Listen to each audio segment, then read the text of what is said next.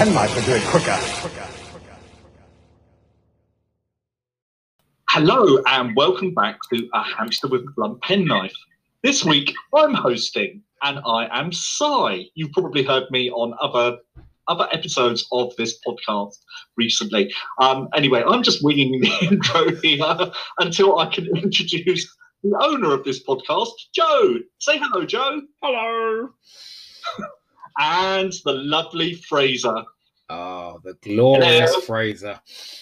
hmm So anyway, um, we have sat through one episode of the Two Doctors and not quite talked about what's actually going on due to various issues that occurred during the episode. How many technical hitches did we have there? Uh, several. But we are professionals and we powered through. yeah, you'd never tell. Seamlessly. hmm But we promise we'll talk more about the episode in part two. Yes, well, I think there's lots to talk about in this episode.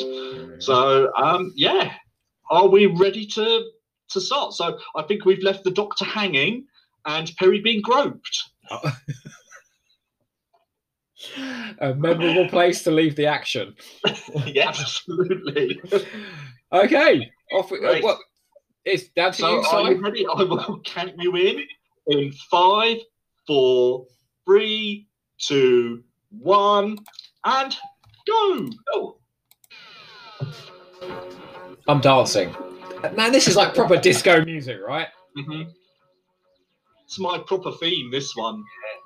Uh, I was going to say something about the cliffhanger. So when I first watched this, um, I spent about a week.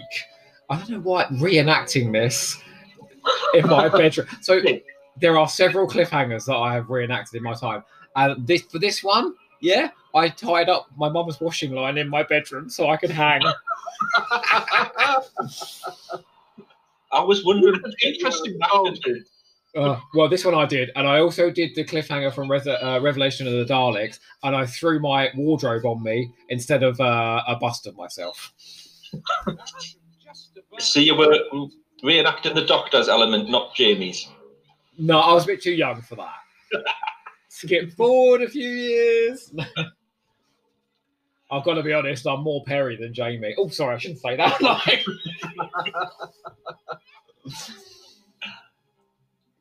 Like, he was right on top of her. Lots of Peri there, but people don't often. A Bit of side boob going on there, I think. So There's plenty of interesting shots of Nicola Bryant, you Mhm. know. that's very true. I'm going to say it again though. I think the the sets for the ducting, I think all the sets around the station are Yeah. terrific, and the lighting is still really effective here. Yep. Absolutely. I love this. He's like, "Where I am, I'm where I." Robert Holmes writes Colin Baker's Doctor as a, a real eccentric, but a funny one. I think that's the difference between this story and a lot of the other ones around it. Is the dialogue is genuinely. But You've been a bit where he's like, "Boing, boing." I think this scene is, is is one of the ones where he doesn't have quite the good relationship with Peri. This is where you know he's he's trying to. He's got his arrogance. He's got his ego. He's, his feathers are ruffled, so he's. Um, with difficulty. but he has a great line there. How did you breathe with difficulty? That is funny, and, and condescending here. like I know people say this is a very black comedy, but there are lots of laughs in this. Oh yeah. And I, we're not there yet, but in episode three, I, I think you have some of the blackest comedy in all of Doctor Who, and it is sublime.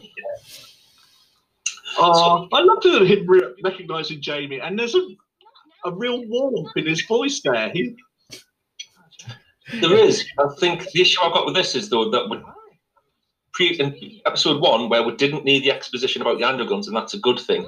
I think in this bit we do need a bit of exposition about Jamie Yeah. because it's just kind of like, oh, it's Jamie. Oh, it is. So It kind of you know, happens yeah, off screen, remember doesn't from- it? Because you late, just last later on, and it's ten minutes of screen time, maybe. Yeah, but Peri doesn't know who Jamie is. No. You well, know, I have a the- I have a theory uh, Oh. based on Timelash that um the Doctor has sat Peri down at, after dinner one day with his photo album and said, "This is Barbara. Um, she loved cardigans. This is Susan. She was my granddaughter. Ian was was a teacher. Um, this is Jamie. We had lots of adventures together, and he's explained his whole past so that um, so that when she opens the locket, and she's not surprised at all that it's Jo Grant that's in there. But she has a scene off screen with him in a minute, doesn't she? We stay with Colin Baker. She goes off to see if Jamie's okay. And I think in that five minutes, he basically caught her up with all the, the adventures he's had.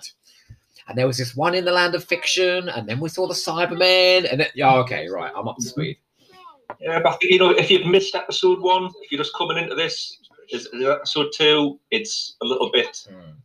Hmm, who's this person? What's going on? It's a little bit. I'm going to blame Eric for that one. And why is he so like feral? Is, is the idea that he's Yeah, he's they- gone mad because the doctor died? They've had a week or so, haven't they? Even possibly even less than that since the battle, and he's gone completely. I would say maybe he's a month. He's had about a month. You know, the food rotten, the stench in the air of Armageddon and whatnot. He's maybe he's had a month or two, but it's not enough for him to kind of. And, Go and, like- and then in the same breath, then he's just normal again, like that. Like very strange. Makes your eyes feel. But uh, um, have you ever heard Frazer Hines talk about the two doctors? Like he talks about this story very fondly. What? And I think he, he comes back, and it's like he hasn't been away. Yeah, He he's just straight back into it. He's and I think he's him and Patrick Troughton are having a really wonderful time being back in the show that they absolutely adored being in absolutely. and didn't really want to leave ever. he says in the commentary, he's like, you know, I said to JNT afterwards, let's do more two doctors.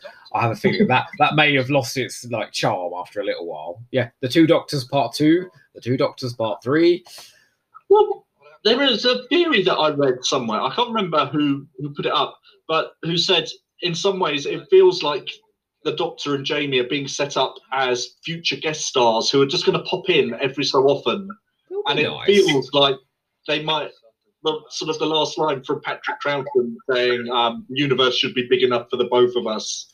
Just, just feels like they're going to keep crossing paths and keep keep going. Yeah. Is that sustainable though? Probably not.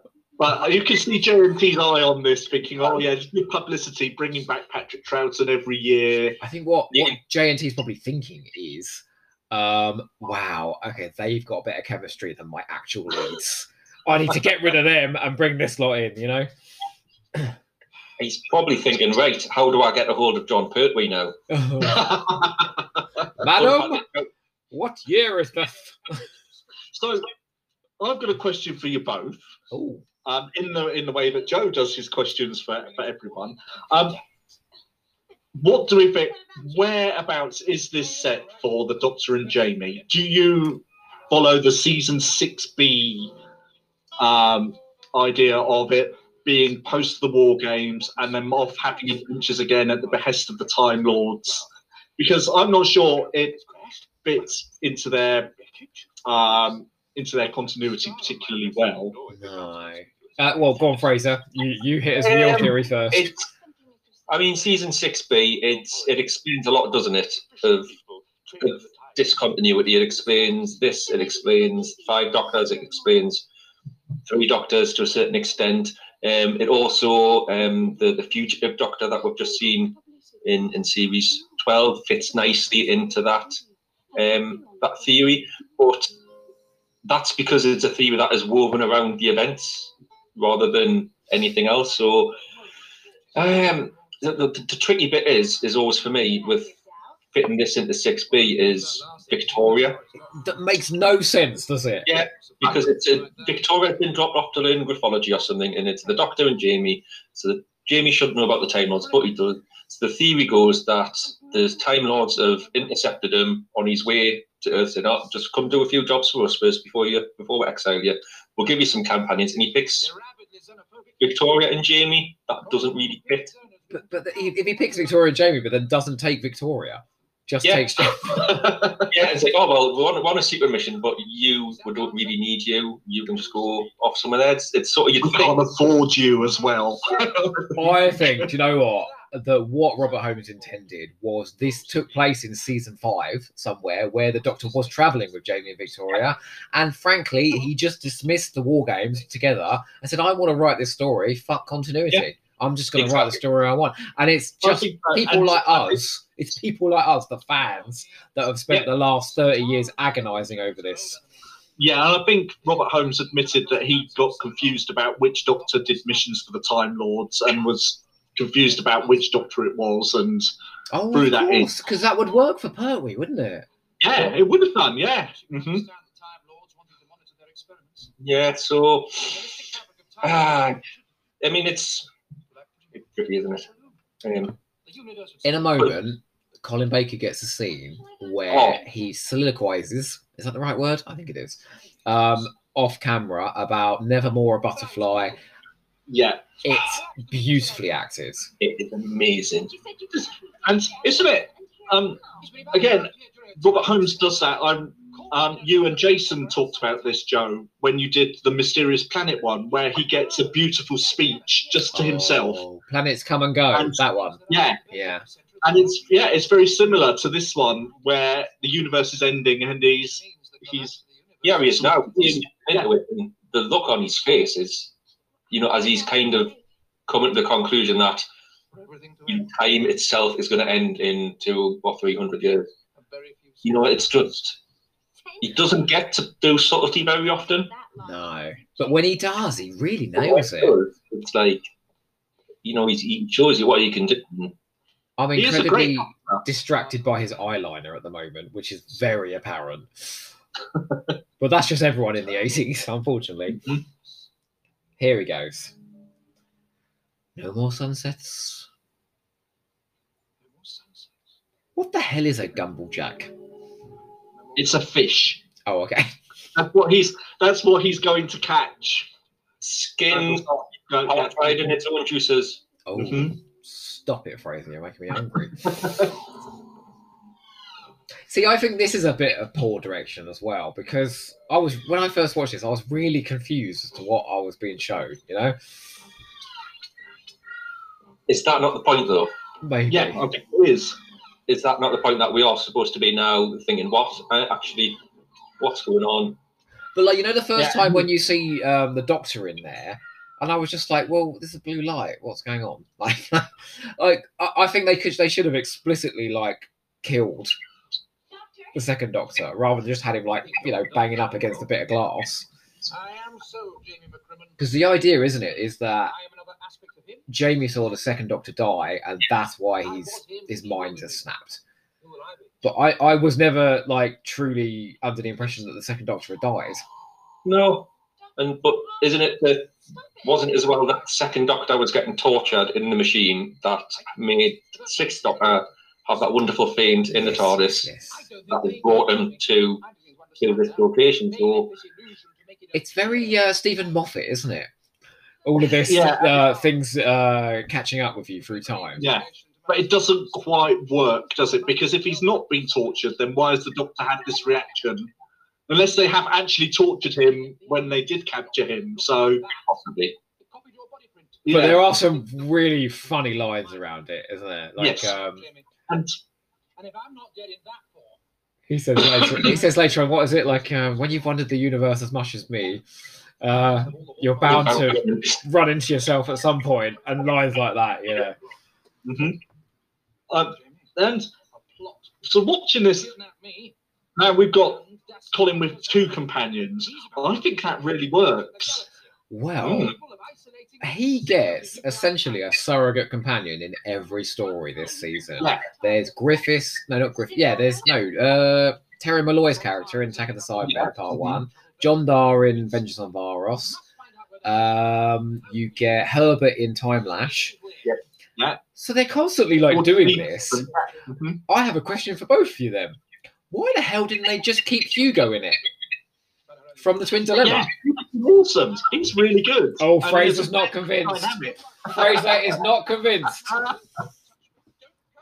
No, maybe it's the word just keep scouting around to try and find one, thinking actually this character, uh, no, this one, uh, or maybe it was just Eric being, nope, Just, No. just the female. doctor, pretty girl, that's how it works. No, I mean, the thing is, Kevin McNally. Um, now I can ask you about this, Si, obviously, Frazer. Okay. is- we're going, we're approaching this show in different directions, sexuality-wise. Um, Kevin McNally is bloody gorgeous, so I'd be very happy Yeah. for him to stay on. That's usually what it comes down to, isn't it? My God, the Doctor's alive! Ah, It instantly gets better when Troughton's in it, doesn't it? Like every time.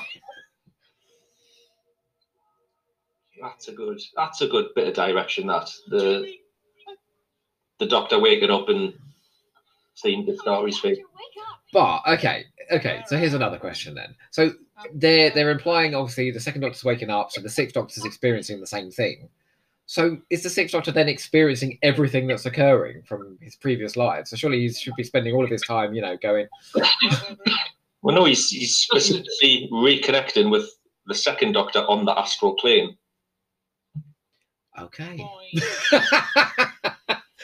and how do you do that exactly? boy, Boing, yes. you're yeah, you're a time lord. You could do anything when you when necessary, and then forget that you've done it, and off you go. This is such a good line. Something to do with getting my hair cut. La la la la la la la la. la.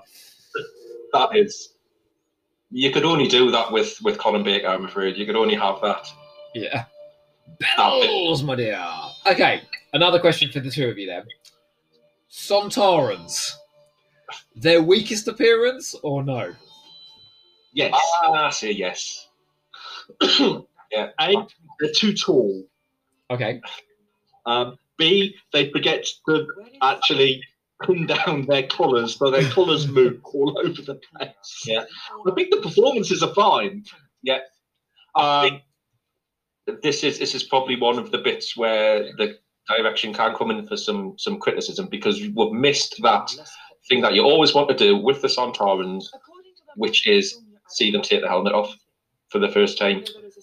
Well, and even even their reveal, their initial reveal is very undramatic, isn't it?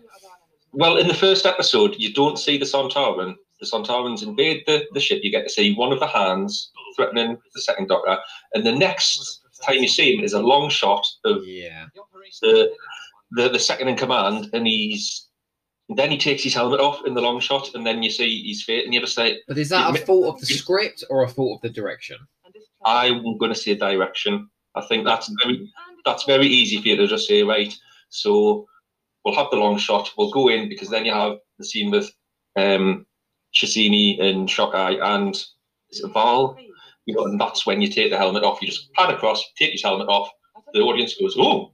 and then Actually, yeah, that's a good one because in like two stories' time, um, Graeme Harper's back, isn't he? And think Yeah. of something like I don't know, the reveal of uh, Sharaz Jek and Caves of Androzani with all those pans and him touching all the tile, and like they could have done something like that here, couldn't they? They could have built up to it or made it uh You know, it's it's an easy win though. We've seen it in the Time where we Warrior. You know, it's just a very easy, easy shot to pull off and, and have a good impact from. So even Invasion of Time does that better.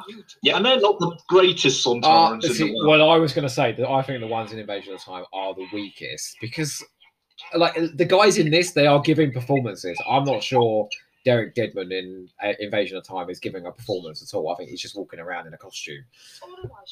So we've just got the bit where Shockeye eats a rat, and I can remember watching this age nine and just absolutely being completely and utterly disgusted I by that. loved this scene as a kid. Mhm.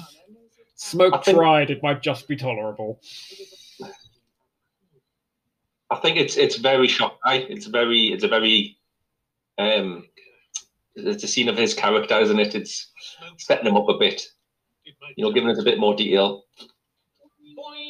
Do you think this story pushes its graphic nature too far then? I have issues with that. I have. um, I don't know. It's it's very odd. Um, season twenty two, I think, pushes a lot of what they could get away with.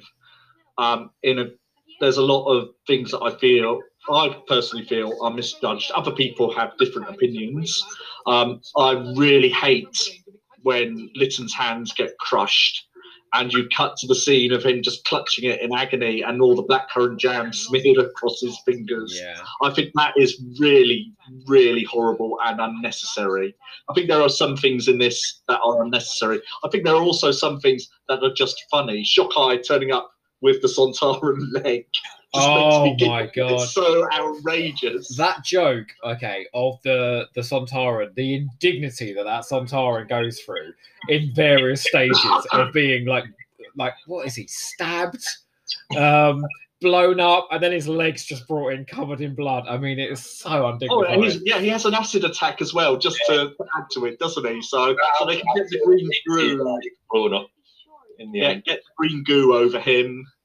He just gets greener and greener as the Yeah, that episode goes on. So Um, do you think Holmes is right in the Sontarans as effective villains here, then, or as basically comedy characters? it's interesting because he said he was, although he didn't like bringing back old monsters and he didn't really want to do it, he felt that they hadn't been done justice in their last appearance, and so wanted to write them properly. Wow. And so, but there is, I think there is a through line from Linx to these Sontarans because I think Linx in the Time Warrior is quite a comedy character in Yeah. lots of ways. And I, I think the Sontarans are the best when they're written as comedy characters. I really like Strax um, as well, which is, yeah, I can see your face, Joe. That's fine.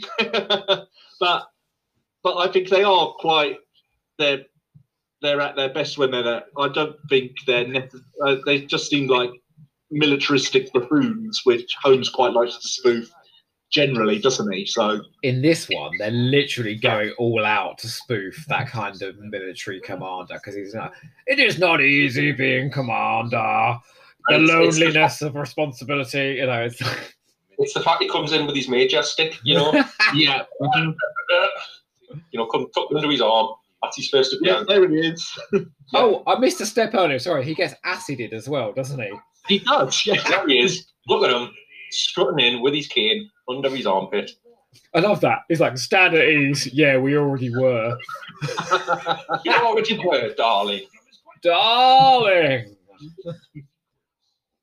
I like. I really like how Chessene and Dastari are just so dismissive of them, and they're obviously just a tiny part of their plan, but they're just the means to an end. They're not what the whole story's about. It's not really a Sontaran story. It's the story of Chessene and Dastari, isn't it? with I wish, like, because we're in episode three where she kind of loses it and laps up the blood, and I wish, like, throughout there'd been a bit more of a struggle, like you'd seen her weakening. But like, she's basically just an ice queen throughout, and then sees a bit of blood on the floor, and then it's like, oh, I'm a savage again. Oh, what is it about the TARDIS materializing in gorgeous It's locations? just always great, isn't it? When Oh. it's in a woodland Oh somewhere. God. Oh, here we go. Here's Oscar. Oscar and Anita. hmm I really like these two. I like Oscar. But I know for a fact we're going to disagree on Oscar's death in part three. I just know it. Yes. But Oscar is just about to give us one of the best lines, funniest lines in Doctor Who ever. Um, can you quote it for us, please? I can, but you it misses a lot in translation because it's just the way that he looks from the Doctor in his wonderful jazzy waistcoat to Peri's foil bikini to Jamie in his full Highland club back to the Doctor and says, "Ah, you must be the plain clothes division." it's the way Colin Baker looks at his clothes when he does that. It's really good. I, okay, I've heard a, a comment that Colin Baker on location, yeah, brings his performance down. Like in the studio, he's very theatrical, and on location, I think this story absolutely proves that because he's Yes. suddenly very naturalistic in Seville. And he's not hampered by having to wear his great big heavy coat. I really like that waistcoat, you know. Yeah, it works really well. It's like when Davison gets to just wear the waistcoat in Planet of Fire because it's warm and he's rolled his sleeves up. And just think, yeah, actually, this works. This is good. You don't get that very much in the 80s where the doctors sort of change their costumes slightly. I think the one that, that sticks out is, is Tom Baker in the Deadly Assassin. Oh, with his great big pillow, um, billowing pirate shirt. Yeah. Oh, yeah. I think, hero. I mean, that, that works in that story because I think that story is a very sort of deliberate um, make the Doctor different. It's a very Doctor different Doctor Who story. You know, you've got no companion. You've got him being Rambo essentially for episode three. I think there's a deliberate attempt there to take the scarf away, take the hat away, and just present him as a different character in that whole story. To be honest. But about Colin Baker's costume, now I know, I know we all talked about that earlier. I feel like every time he comes out of that coat, so in here, in Mark of the Rani when he's the miner, in Revelation of the Daleks when he's got the blue cloak on, I just think he looks better every single time. you know? And nothing else. I really like his shirt. I really like the little gingham bits oh, down the middle. Oh, the and- question marks. Oh, well, I think as a as a child of Doctor Who in the eighties, the question marks were just one of those things. That was just Doctor Who. Oh, so you just you just accept it, and it's fine. I don't really have a problem with that till Sylvester McCoy's Oh, jumper. but is that I've- I've indicative? Sylvester McCoy's jumper, and I've got Sylvester McCoy's umbrella. I've got no issues with with the question marks. Oh, will you put it on later and send us a picture? Yes. Thank you. But do you think the question marks are like an indication of kind of how self-referential the show's become, and how like there's a there's another criticism that the show's too continuity heavy at this point. It's not doing any kind of original storytelling. And I mean, look at this season: Cybermen, the Master, the Sontarans, the Daleks. Yeah, uh, there's very much that. I think, but I also think it's JNT with an eye on the marketing that he never quite gets. I think he'd have done so well in the 21st century. He'd got all these ideas of how you you've got something distinctive that you can market, and then the merchandising wasn't quite up with him. He's made very he makes his characters look quite distinctive. So think of the season 19 crew; they're instantly recognisable because they never change their clothes. But Yeah, if you did an action figure range of those, they would look really distinctive on the Yeah, shelves because you'd know you'd see the purple, the the yellow, the um, brown, and the beige. But I'm going to challenge you on that because I, I, I think the second you put people in a uniform that they wear all the time, they stop being people because who wears the same bloody clothes all the time? exactly. And I mean, Nicola's costumes all this year are all essentially until Timelash a variation of the same the same look, the shorts and the the leotard top, really, isn't it? So The low cut top, isn't it? They get the dads watching. mhm. Um, but in, interesting, in, when she does the commentary in this, that the the top that she had was actually quite fuller, um, and it was JNT that kept "No, cut more off, cut more off, cut more off," and Like- down to it. Like now, that would be questioned now, wouldn't it? Like that, Yeah. that would be Yeah. problematic. Yeah, and it's, it's right. It should be like as like I said um, in episode one. You know, um, it takes away from what Nicola Bryan's doing with the character, um, And and it she's, just she's very good. Like let's let's not forget how good she can be. absolutely. Yeah, I, um, I think Nicola Bryant sort of said, well, she said, this is like no American student I've ever seen. So it should be sort of university sweatshirt and jeans and Yeah. things like that. That would have been, Wasn't that how it started in Planet of Fire? Didn't she have? She had like a, a full costume, and JNT was like, "Get in your costume," and she's like, "I am." Yeah. And then they had to like stop tearing bits off, like you said, Frazer. And Yeah. crazy, absolutely crazy. Mm-hmm. This isn't Laurence Oh. Payne's first Doctor Who story, is it? it's not. We Si. discussed him before, didn't we? Yes. And again, I think think he's he's doing well with what he's got. He's um he's um been given a nice new pair of glasses, which is always a bonus. So um, yeah, the production team paid for his glasses because he said I've got to wear glasses. So they bought him a new magnificent pair, which my dad had a pair almost exactly like that in 1985. So it's very much of its Tinted time. like that, like brown tinted ones. Yeah, with with the grey plastic frame. Yeah, Wow. my dad was was on on style then, so he didn't have the jumpsuit, thank God. But you think of his three characters, uh, Johnny Ringo. Oh God, what's the fella's name in the Leisure? Rory. Thank you. And then Dastarin is three very different characters, and he commits Yeah. to all three of them really well.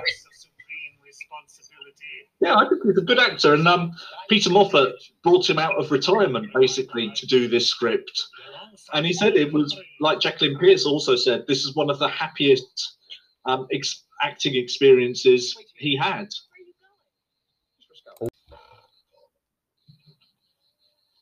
You know, So I didn't Colin get Baker- to tell you my Shepton Mallet story. oh, go for you it. know what Oscar says about um, it's not very exciting thinking about it, but never mind. I'm, I'm I'm now committed. But you know, Oscar says about his his his dad sat in in Shepton Mallet as an air war, air warden during the war. Well, we used to drive through Shepton Mallet when I was young because it's down in Somerset Uh-huh. um, where we lived. So, um, and um, apparently, I was completely obsessed because in Shepton Mallet, there's the Babycham um, factory, and it had the dancing deer that lit up on the top of the factory. And Okay. apparently, as a very young child, I would just cheer every time we went past that. So that's my Shepton Mallet story. There we go. This is the quality material you all come and listen to. I Did was just going to talk about. go, I want a Babycham. I know they still did Babycham. I was just going to talk about Colin Baker's arse, so thank God you Oh. saved us from that. We've got the Sontarans now Yeah. threatening the second Doctor, and these costumes just aren't. uh, This is part of the problem. I think they're just not quite up to the standard. But how good is Troughton here? He is brilliant. He is brilliant. He is having stakes life at the minute. I love it when he Yeah, looks at the camera and he's like, "Oh my giddy arms! oh crumbs." Oh my word. well, that didn't work. Oh, He's, he's had a lovely couple of scenes there, and he's just absolutely hard Snake's life. Um, just he's obviously trying to get a rile out, get a rise out of him, get an individual, get released from the thing. But he's it hasn't worked. But he's he's had so much fun doing it, hasn't he? Do you think this this story misses a trick by having them come together like right at the last minute? I always think it's a shame you don't get stories where you've got two doctors working together for a long time. That's why I like Day of the Doctor because they're forced together right from the start, and that's a really good way. Because that's what you're watching for. You want to be watching them. Oh, Day of the Doctor's great because they basically take the piss out of David Tennant and Matt Smith so much. John Hurt is just so good.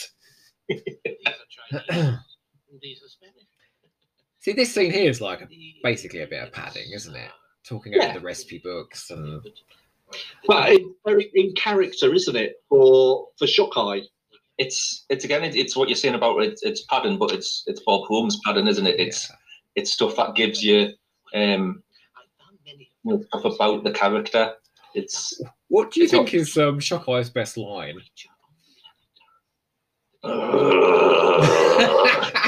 I think it's what I am not interested in the beliefs of primitives, only in what they taste like.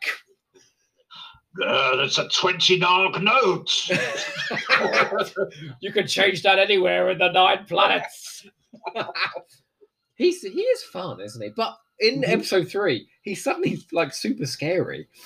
Yeah. Um, one of my friends, my friend Cy, because obviously all my friends are called Simon. Yeah, of uh, found him the most terrifying character in the whole of Doctor Who when he was growing up. He was really petrified of him because of the cannibal sort of element of it and the butchery and and all of that. I mean, It's- that's that's a, that's a point. The, the cannibalism in season twenty-two. You've got cannibals in Vengeance on Varos. You've got people eating people in Revelation of the Daleks, and then you've got Oh, someone. There's, there's there's basically a theme of cannibalism, and this this is Doctor Yeah. Who. For God's sakes. Mhm. but I think talking about sort of like the cannibalism uh, or the, the food element of this, um, it changes your perspective quite a lot when you realise that Robert Holmes was a vegetarian. Yeah, because this is yeah, supposed, isn't this supposed to be like anti Yeah. anti meat eating, isn't it?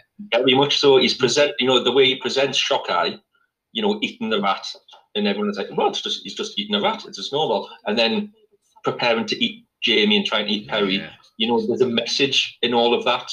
Um, Yeah, it, yeah, the slaughtering of Yeah. things lesser species down the food chain, isn't it? yeah, yeah.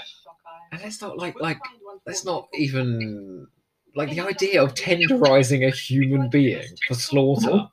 That's really dark. Like that's that's graphically dark, you know. Yeah, Yeah, but that connection is then that's what we do to animals. That is what we do to cows and sheep and pigs. So where does that leave us if we are, you know, um, looking down at Shockeye for doing that? Where does that leave us in terms of what we do to animals? So there's a very, very definite, strong pro-vegetarian streak in this story. Do you think that message is like pushed enough? Like it's it's obvious enough?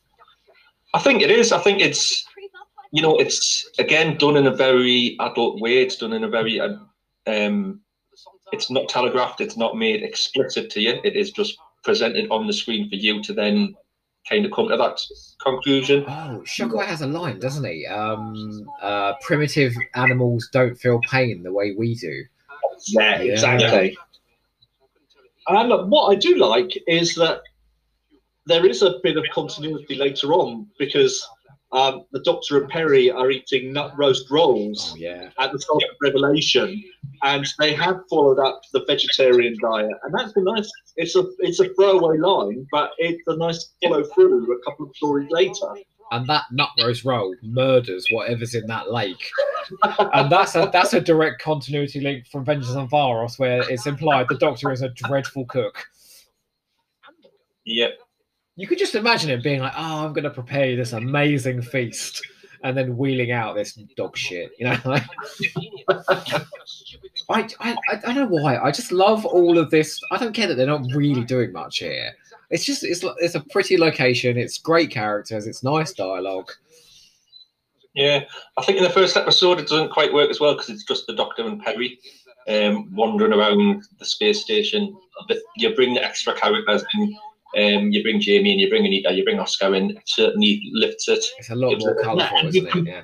you can pair the characters off in different ways then where you've got these people to, to work with and that works really well because i think colin and anita have a nice little sort of relationship and Isn't it great how And- Ja- Jamie's horny for a kiss and it's the Doctor that gets it, isn't it?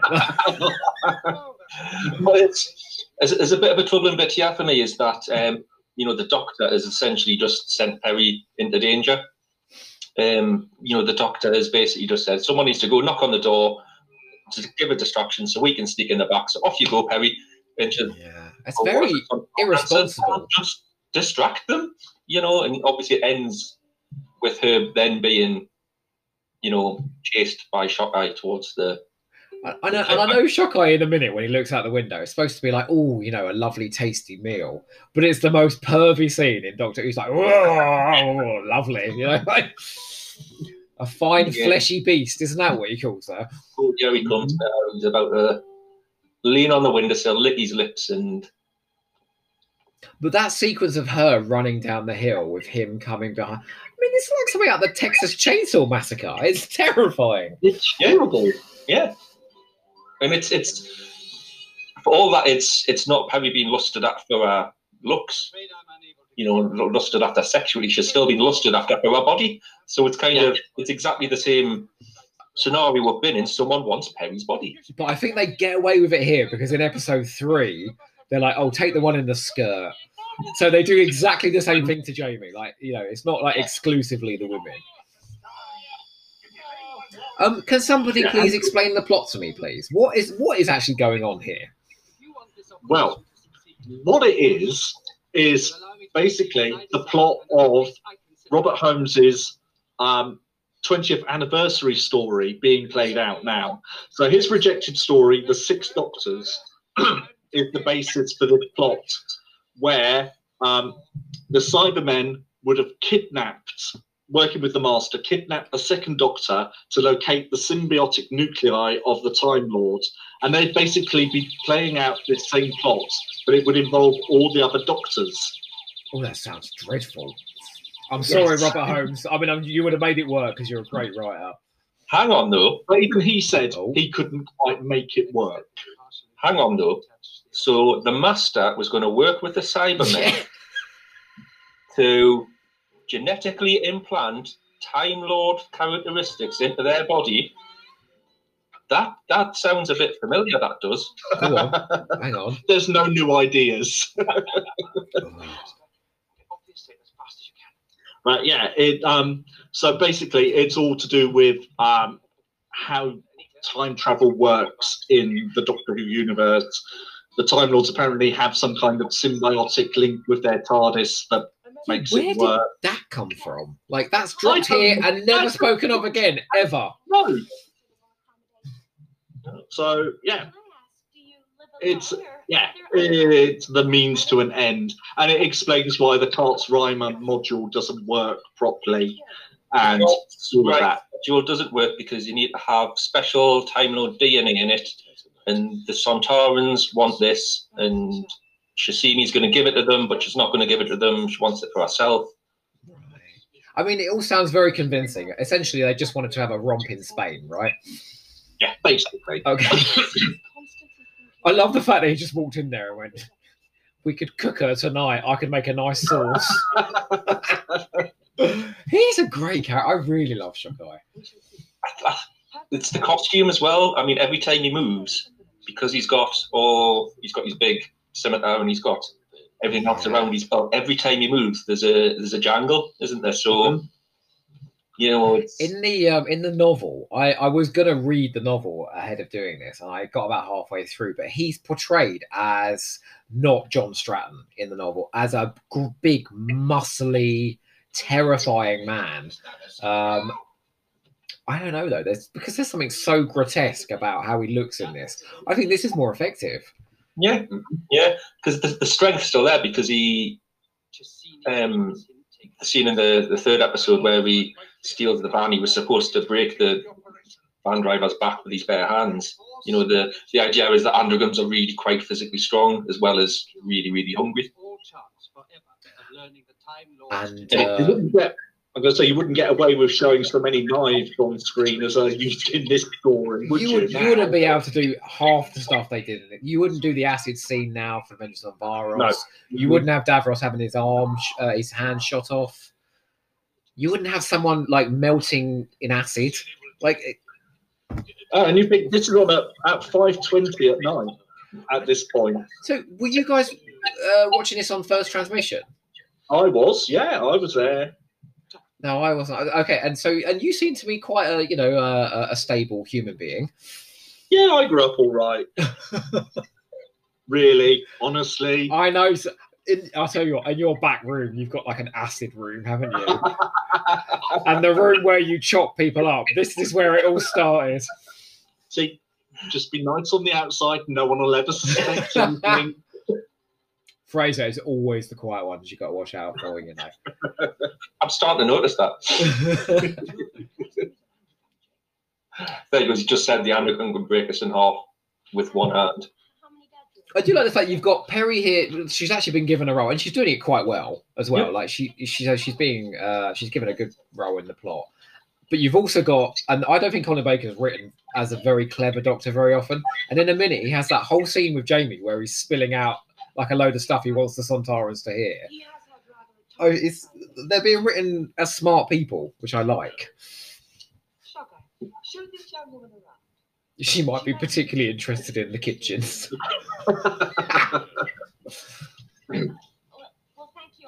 Always grisly. Oh. Like the Again, I really like the sets here. The Yeah, I was sets gonna are say the same thing. beautiful, aren't they? The hacienda is is really nicely done. Yeah. I think that, that scene was a was a, a bit of a funny one. It's like let's wheel the doctor past that and see if she um see if she reacts to it. So you get the story out with these. Yeah. Doesn't catch an eyelid. It's a bit like when they turn up at the house in Rocky Horror and everyone's in that outlandish clothes, you know. He trundled out and past her. What supposed to do. We're just having an eccentric party.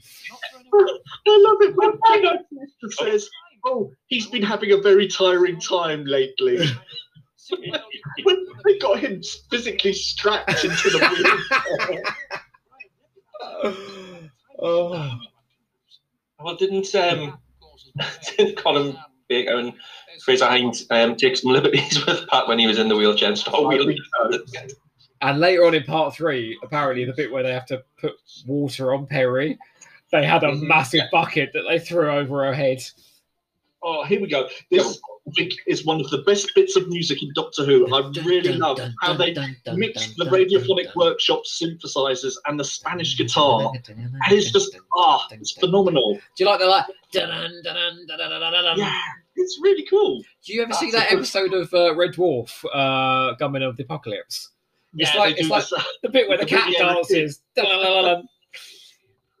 Oh, that is scary. Whoa. That's horrid. Oh, You don't often have like a POV cliffhanger, do you? That's scary. Not often. And particularly not in this era. If they'd kept it as just Shockeye rather than the cut to Peri's face, if they'd kept it just a Shockeye leering over, that would have been another one for Mary Whitehouse. That would have been. Oh, I That bet was you, oh. much. I love the JNT comment about um, he hoped Mary Whitehouse was watching because it automatically put two million viewers on the call sheet. Again, that, Well, that, I'm going to say something big happened between episodes two and three, which we'll probably have to touch upon in the next one. I'm I'm leaving that as a cliffhanger now for you. So I am literally salivating with excitement Mhm. right now. Um, but there's definitely a luck then with shift. my chipped and mallet and toes. Uh, after that, I'm expecting anything. But do you not think there's a definite shift from part one to part two? It just feels like it's it's opened out a lot more. Like you said, there's more interesting characters, so it's it's it's it's more fun. yeah, I think I think part one is is just a lot of padding, unfortunately, um, and it is just all sort of like around the spaceship, around the you know the the science center, whatever it is. And it's not until you get to Seville, not until you get all your characters into Seville, that the plot starts to open up, that the story starts to develop. So would Um, you then, Frazer? Would you have got if you were writing this? Would you have just gotten to Seville a lot quicker? Um, I thought about this, and I thought I might have done something a little bit different, and that I would have had parts one and part two the same story, told from the different perspective of each Doctor. Ooh, that's Part one would have just been purely Pat and Jamie. Part two would have just been Colin and Peri, and then it would have been I would have put, some moments in where maybe they're on the space station at the same time, and they- they're like the Romans where they don't meet each other. Oh, sort of come on, that is Sure. brilliant. have some sort of you know little tiny possible crossovers like that. So you watch one week and you don't fully understand what these bits are, and then you watch the second week and You have both given an alternative um, version of the two doctors here. I'm going. essentially part one and part two are the same bit of story, and then part three is essentially part two. So it's, it's you're turning a two-part story into a three-part. Yeah, that's really Having cool. different perspectives and that. I'm right in that. I I uh, I know somebody who uh, mooted the idea of okay, this this would never happen in a million years, but you you have the second Doctor's part of the story happen in his era, and then you do the sixth Doctor part in his era, and you just tell the story from two different perspectives. Now, obviously, that would never happen, but that's a brilliant idea. Well, so I'm going to invent a time machine, uh, take you both back to the 1980s, um, put a sack over Eric Saward's head and bundle him off into a cupboard, and give you the roles of script editor because you're both writing better versions of this story.